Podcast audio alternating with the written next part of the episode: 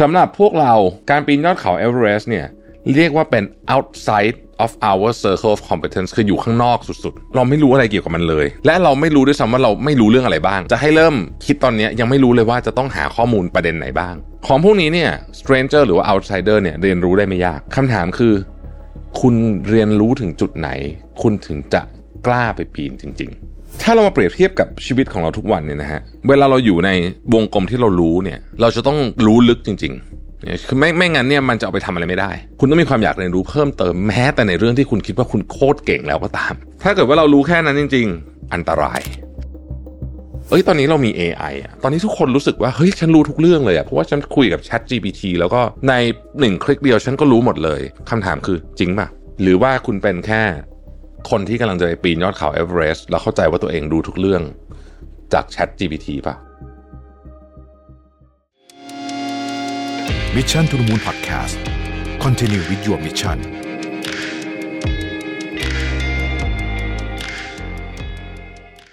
สวัสดีครับยินดีต้อนรับเข้าสู่ Mission to the Moon Podcast นะครับ คุณอยู่กับโรบิทหานุสาหะครับ เอ่อวันนี้เอาหนังสือเล่มนี้นะฮะ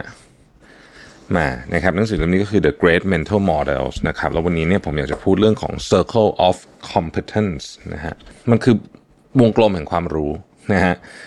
หลายท่านน่าจะคุ้นนะมันจะมีวงกลมที่บอกว่าสิ่งที่เรารู้ สิ่งที่เราไม่รู้ แล้วก็สิ่งที่เราไม่รู้ว่าเราไม่รู้นะฮะ หรือมันจะมีอีกอันนึงก็คือเป็นสิ่งที่เรารู้ สิ่งที่เราคิดว่าเรารู้ และสิ่งที่เราไม่รู้อะไรอย่างเงี้ยนะครับเดี๋ยวเราลองมาฟังว่าเป็นยังไงจริงๆมันจะเป็นวงกลมแบบไหนเนี่ยจริงผมคิดว่าไอ้ตัววงกลมไม่สำคัญสำคัญที่คอนเซปต์ของมันมากกว่านะครับไอ้คำว่า circle of competence เนี่ยเขาให้นึกถึงนึกถึงเมืองเล็ก ๆ เมืองหนึ่งแล้วกันนะฮะเมืองเล็กเมืองนี้เนี่ยมีชายสูงวัยคนหนึ่งนะครับ เราจะเรียกเขาว่า Lifer เพราะว่าเขาเนี่ยเป็นคนที่ เติบโตมาในเมืองเล็กๆเนี้ยนะครับตลอดชีวิตนะฮะ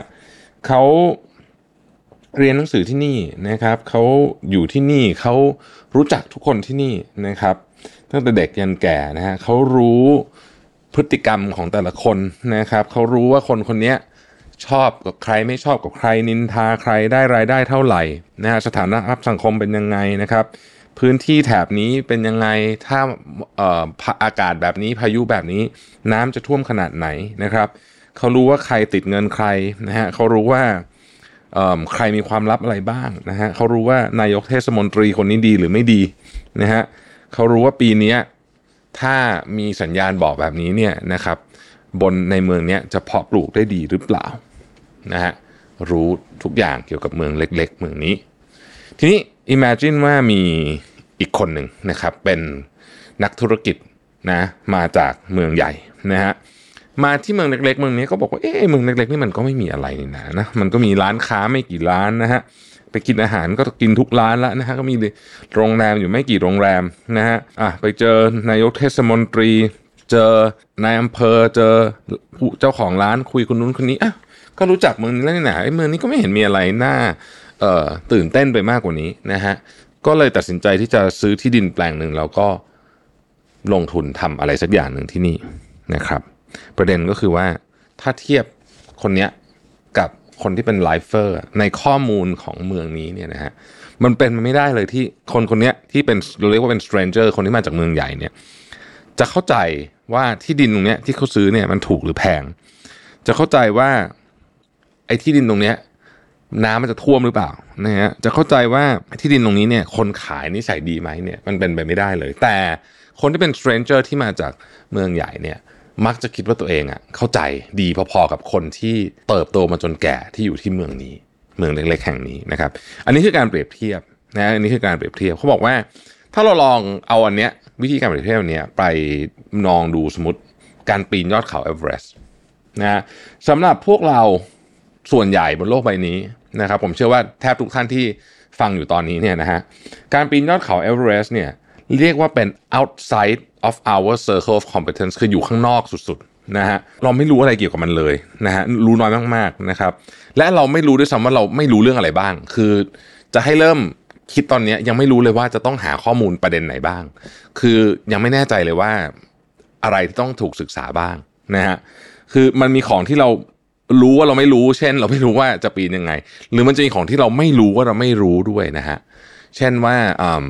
พายุวันนั้นเนี่ย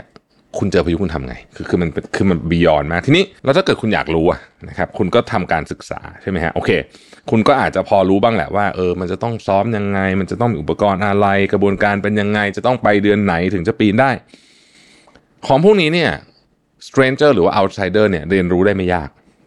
นะฮะคำถามคือ คุณเรียนรู้ถึงจุดไหน คุณถึงจะกล้าไปปีนจริง ๆ อ่านะฮะนี่คือคำถามนะครับ เขาบอกว่า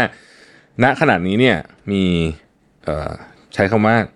ผู้เสียชีวิตที่ยังเอาลงมาจากยอดเขาเรสไม่ได้เนี่ยประมาณ 200ศพนะฮะที่เหลือก็เอาลงมาได้บ้างไม่ได้บ้างเนี่ยนะครับ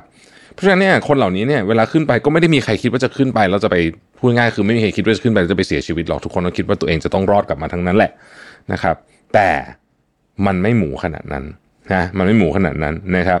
คำถามก็คือว่าอะไรทำให้คนปีนยอดเขาเอเวอเรสต์สำเร็จมาจนถึงทุกวันนี้นะครับเขาบอกว่าเราต้องพูดถึงชนเผ่าหนึ่งที่ชื่อว่าเชอร์พานะฮะ S H E R P A นะครับชนเผ่านี้เป็นคนท้องถิ่นนะครับเป็นคนที่อยู่แถบนั้นนะฮะเราก็รู้จักกับภูเขาเป็นอย่างดีนะครับหนึ่งในคนที่ดังที่สุดนะฮะก็คือแทนซิงนอเก นะครับแทนซิงนอเกคือคนที่เป็นคนช่วยให้เอ็ดมันเอ็ดมันฮิลลารีอะคนที่ปีนยอดเขาเรสสำเร็จเป็นคนแรกเนี่ยนะฮะสามารถปีนได้ถ้าไม่มีเทนซิงนอร์เกย์เนี่ยเอ็ดมันด์ฮิลลารีก็คงจะปีนไม่ได้ เพราะว่าสำหรับคนเหล่านี้เนี่ยนะครับชนเผ่าเชอร์พาเนี่ยนะฮะการปีนยอดเขาของพวกเขาเนี่ย มันเหมือนกับ day job เลย มันเหมือนกับงานประจำวัน เพราะว่าเขาวนเวียนชีวิตอยู่กับเขาพวกเนี้ยตลอดเวลา แต่ถึงนั้นก็ตามแม้กระทั่งเทนซิงนอร์เกย์เองเนี่ยนะครับเขาใช้เวลา 20 20 ปีนะฮะ20 ปี ในการทำความเข้าใจกับเอเวอเรสต์จนกระทั่งในปี 1953 เขาถึง เรียกว่า summit ก็คือไปถึงยอดได้นะครับ แต่ก่อนหน้านั้นเขาใช้เวลาถึง 20 ปีนะฮะแล้วหลังจากนั้นเขาก็เปิดโรงเรียนเพื่อที่จะสอนไกด์ local เพื่อจะช่วยให้คนที่อยากจะมาปีนเนี่ยปีนได้สำเร็จ นะครับเราว่ากันว่าถ้าไม่มีความช่วยเหลือจากคนที่เป็นไกด์เหล่านี้เนี่ยนะฮะแทบจะไม่มี summit ครั้งไหนเกิดขึ้นได้เลยทีเดียวนะครับ นี่คือลักษณะของคำว่า circle of competence นะฮะเอ่อทีนี้มันสำคัญยังไง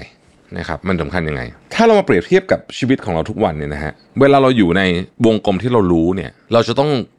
รู้ลึกจริง ๆ คือไม่ไม่งั้นเนี่ยมันจะเอาไปทำอะไรไม่ได้ เพราะถ้าเกิดว่าเรารู้ทุกอย่างเป็นผิวๆไปหมด แล้วเราไม่รู้ไอ้วงกลมลึกๆเนี่ยนะฮะมันจะไปต่อยอดชีวิตอะไรไม่ได้ เหมือนกับเราเป็น stranger อะนะฮะคนที่มาจากเมืองใหญ่แล้วก็รู้ผิวๆแล้วคิดว่าเราเข้าใจแล้วนะฮะถ้าเกิดว่าเรารู้แค่นั้นจริง ๆ อันตรายนะครับอันตรายเหมือนกับที่เรารู้ว่าจะใช้อุปกรณ์อะไรจะไปปีนเขาเอเวอเรสต์เมื่อไหร่รู้ทฤษฎีอ่านหนังสือไปเสร็จเรียบร้อย แล้วก็ไปปีนเลยนะฮะมีโอกาสตายสูงมากนะครับ เพราะฉะนั้นเมื่อเรา เข้าใจถึงไอ้วงกลมแห่งความรู้เนี่ย เราก็จะรู้ว่าสิ่งที่เรารู้คืออะไร สิ่งที่เราไม่รู้คืออะไรนะฮะพอเราไม่รู้เราก็จะไปหาสิ่งที่เราต้องการจะรู้ใช่ไหมครับคำถามก็คือว่าเราจะรักษานะ วงกลมแห่งความรู้ของเราเนี่ยนะให้แข็งแรงไปตลอดได้ยังไงบ้างอันที่หนึ่งนะครับ อันที่สองคือแล้วถ้าเราอยู่นอกพื้นที่เนี้ยเราจะทำยังไงนะครับ เอาอันแรกก่อนทำยังไงเราจะ มีไอ้วงกลมนี้ไปตลอดได้ เขาบอกว่า circle of competence เนี่ยนะฮะ never take it for granted คืออย่าไปคิดว่าคุณมีแล้วคุณจะมีตลอด เพราะโลกมันเปลี่ยนตลอดเวลาโดยเฉพาะโลกสมัยนี้นะครับ จะทำยังไงให้คุณสามารถเรียนรู้เรื่องนี้ได้ตลอดเวลา แล้วก็ยังขยายวงกลมของคุณไปได้แล้ววงกลมเดิมก็ยังแข็งแรงอยู่นะฮะ อันที่หนึ่งคือเขาบอกว่าคุณต้องมีความอยากเรียนรู้ตรงไปตรงมาเลยนะครับ คุณต้องมีความอยากเรียนรู้เพิ่มเติมแม้แต่ในเรื่องที่คุณคิดว่าคุณโคตรเก่งแล้วก็ตามนะฮะ อันนี้คืออันที่หนึ่งนะครับ อันที่สองเนี่ยนะฮะก็คือว่าคุณจะต้องมีการมอนิเตอร์กระบวนการการเรียนรู้ของคุณตลอดเวลานะครับการมอนิเตอร์ที่ง่ายที่สุดในนี้เขาก็เขียนบอกว่าการจด journal เนี่ยจะทำให้คุณรู้ว่าคุณเรียนรู้เรื่องราวต่างๆ ไปถึงไหนแล้วนะครับและสุดท้ายครับคุณต้องมีการเอา feedback จากข้างนอกมานะฮะเขาบอกว่ามนุษย์เราเองเนี่ยมันมีความอีโก้มันมีจุดบอดอะไรมองไม่เห็นตัวเองเยอะมากๆ มันยากมากๆที่เราจะสามารถวิเคราะห์ตัวเองได้ เพราะฉะนั้นวิธีการเดียวที่เราจะสามารถวิเคราะห์ตัวเราได้ก็คือต้องใช้คนข้างนอกในการวิเคราะห์ การหาคนที่ให้ feedback เราอย่างตรงไปตรงมาอย่างเรียกว่าเข้าใจไม่เอ็นเอียงไปทางใดทางหนึ่ง จึงเป็นเรื่องที่สำคัญมากนะครับทำสามอย่างนี้วงกลมของเราก็จะแข็งแรงเราจะมี circle of competence เราจะมั่นใจมากๆเลยเวลาเราตัดสินใจเรื่องที่เรารู้นะครับ และเราจะรู้ว่าเราเมื่อไหร่เราไม่ได้อยู่ในวงกลมนี้แล้วนะฮะตอนที่เราอยู่นอกวงกลมนี้นะครับ เราจะทำยังไงนะฮะ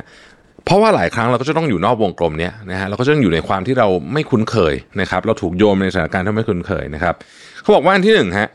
เวลาคุณอยู่นอกวงกลมเนี่ย คุณต้องเข้าใจก่อนว่าไอ้พื้นที่นอกวงกลมเนี่ยกฎกติกามารยาทของมันคืออะไรเบสิกเนี่ยเบสิกเฉยๆก่อนนะฮะกฎกติกามารยาทของพื้นที่นอกวงกลมเนี่ยคืออะไรนะครับเอ่อทำยังไงถึงจะรอดทำยังไงถึงจะไม่รอดอะไรคือสิ่งที่เอ่อเป็นข้อควรระวัง นะครับยกตัวอย่างยกตัวอย่างนะฮะสมมติว่าวันนี้ตุ้มนะฮะคุณมีความจำเป็นจะต้องลงทุนในคริปโตเคอร์เรนซีอ่านะฮะสิ่งที่คุณจะต้องรู้เลยคือว่า ตอนที่คุณมี wallet อะนะฮะมันจะมีคำ16คำใช่ไหมที่เขาให้คุณจดไว้อะนะฮะห้าม capture หน้าจอห้ามเก็บเป็น digital form ต้องจดใส่กระดาษอย่างเดียวเท่านั้นเพราะวิธีอื่นแฮ็กได้หมดและ ถ้าเกิดแฮ็กไปถูกแฮ็กไปแล้วไม่มีใครบนโลกนี้ช่วยคุณได้แล้วนะครับเพราะฉะนั้นไอ้16คำนี้ต้องถูกเก็บ แบบไม่ใช่ดิจิทัลเพราะคนเก็บแบบดิจิทัลนี่โดนมาไม่รู้กี่ครั้งแล้ว นี่คือ basic knowledge of survival คุณยังไม่ต้องเริ่มลงทุนอะไรก็ตาม แต่คุณต้องรู้เรื่องนี้ก่อนนะฮะนี่คือความเข้าใจที่หนึ่งนะครับสองคุณต้อง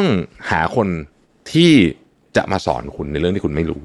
นะครับ ในการสอนมันมีหลายเลเวลนะครับ บางคนเนี่ยรู้สึกว่าได้รับการสอนแต่จริง ๆ มันคือการแค่ให้ข้อมูลณจุดๆนั้นเหมือนกับการให้ปลา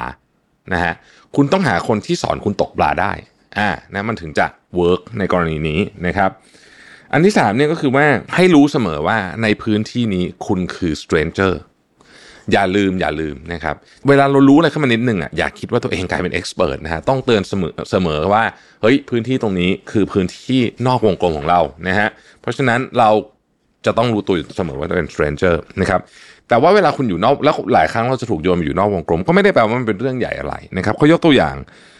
สมเด็จพระราชินีอลิซาเบธที่หนึ่งนะฮะของอังกฤษเนี่ยตอนที่พระองค์ทรงขึ้นครองราชเนี่ยนะฮะพระองค์ก็ไม่ได้มีความเข้าใจถึงเรื่องของการครองราชเหมือนกับพ่อเหมือนกับพี่ชายของพระองค์เนี่ยนะฮะพระองค์ก็รู้ว่าไอไอการบริหารประเทศเนี่ยมันหมายมันมันโหเกินขอบเขตนะเกินขอบเขตของของความเข้าใจของพระองค์พระองค์ก็ยอมรับแต่เริ่มต้นเลยนะว่า เออเนี่ยนะฮะในการปกครองประเทศเนี่ยนะครับ ในสปีชของควีนเนี่ยในตอนแรกเลยนะควีนบอกว่า I mean to direct all my actions by good advice and counsel ก็คือว่าตั้งใจว่าจะประพฤติปฏิบัติดีปกครองประเทศด้วยความเป็นธรรมต่างๆ นานาเนี่ยผ่านการคำแนะนำที่ดีและและมีกระบวนการในที่ปรึกษาที่ดีพอนะครับ ซึ่งการตั้งคณะที่ปรึกษาของ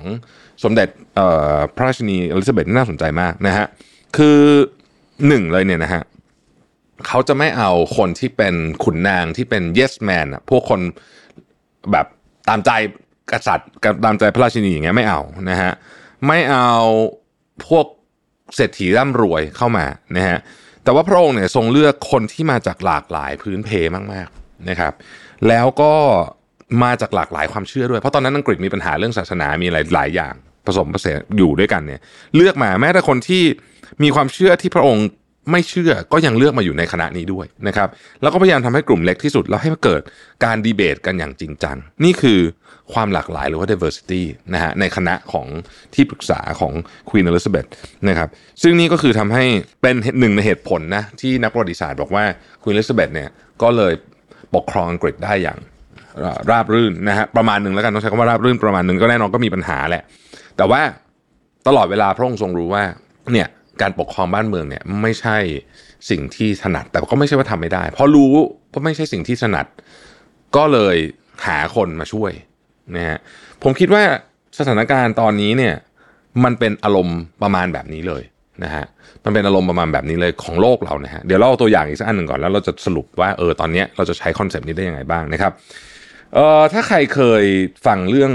ที่วอร์เรนบัฟเฟตต์เขาชอบเล่าเกี่ยวกับเอ่อ CEO ของ Nebraska Furniture Mart นะฮะซึ่งเป็นบริษัทที่เขาไปซื้อเนี่ยนะฮะ CEO คนนี้เป็นคนรัสเซียชื่อโรสบ a ลเคนซึ่งวอร์เรนบัฟเฟตต์พูดถึงบ่อยมากนะฮะเออเป็นคนรัสเซียนะฮะพูดภาษาอังกฤษได้นิดหน่อยนะครับ อ่านแทบไม่ได้เลยนะฮะเขียนแทบไม่ได้เลย เธอรู้อยู่ 2 เรื่องเท่านั้น 1 ตัวเลข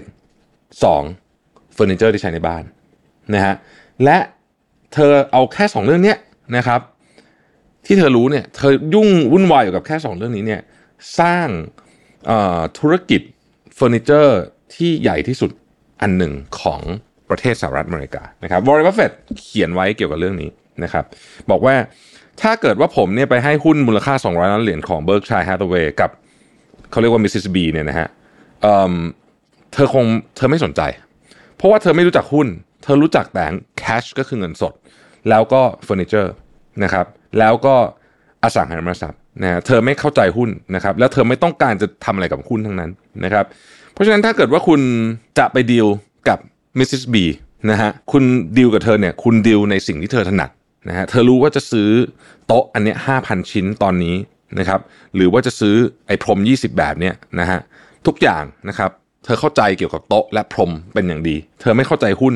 เธอจะไม่รู้ด้วยซ้ำว่าหุ้น General Motors ซึ่งตอนนั้นราคาอาจจะ 30 เหรียญเนี่ย ถ้ามีคนมาขายเธอ 50 เซนต์เธอก็ยังไม่ซื้ออยู่ดีเพราะเธอไม่รู้และเธอไม่สนใจที่จะรู้ด้วย เพราะนี่คือสิ่งที่เธอโฟกัส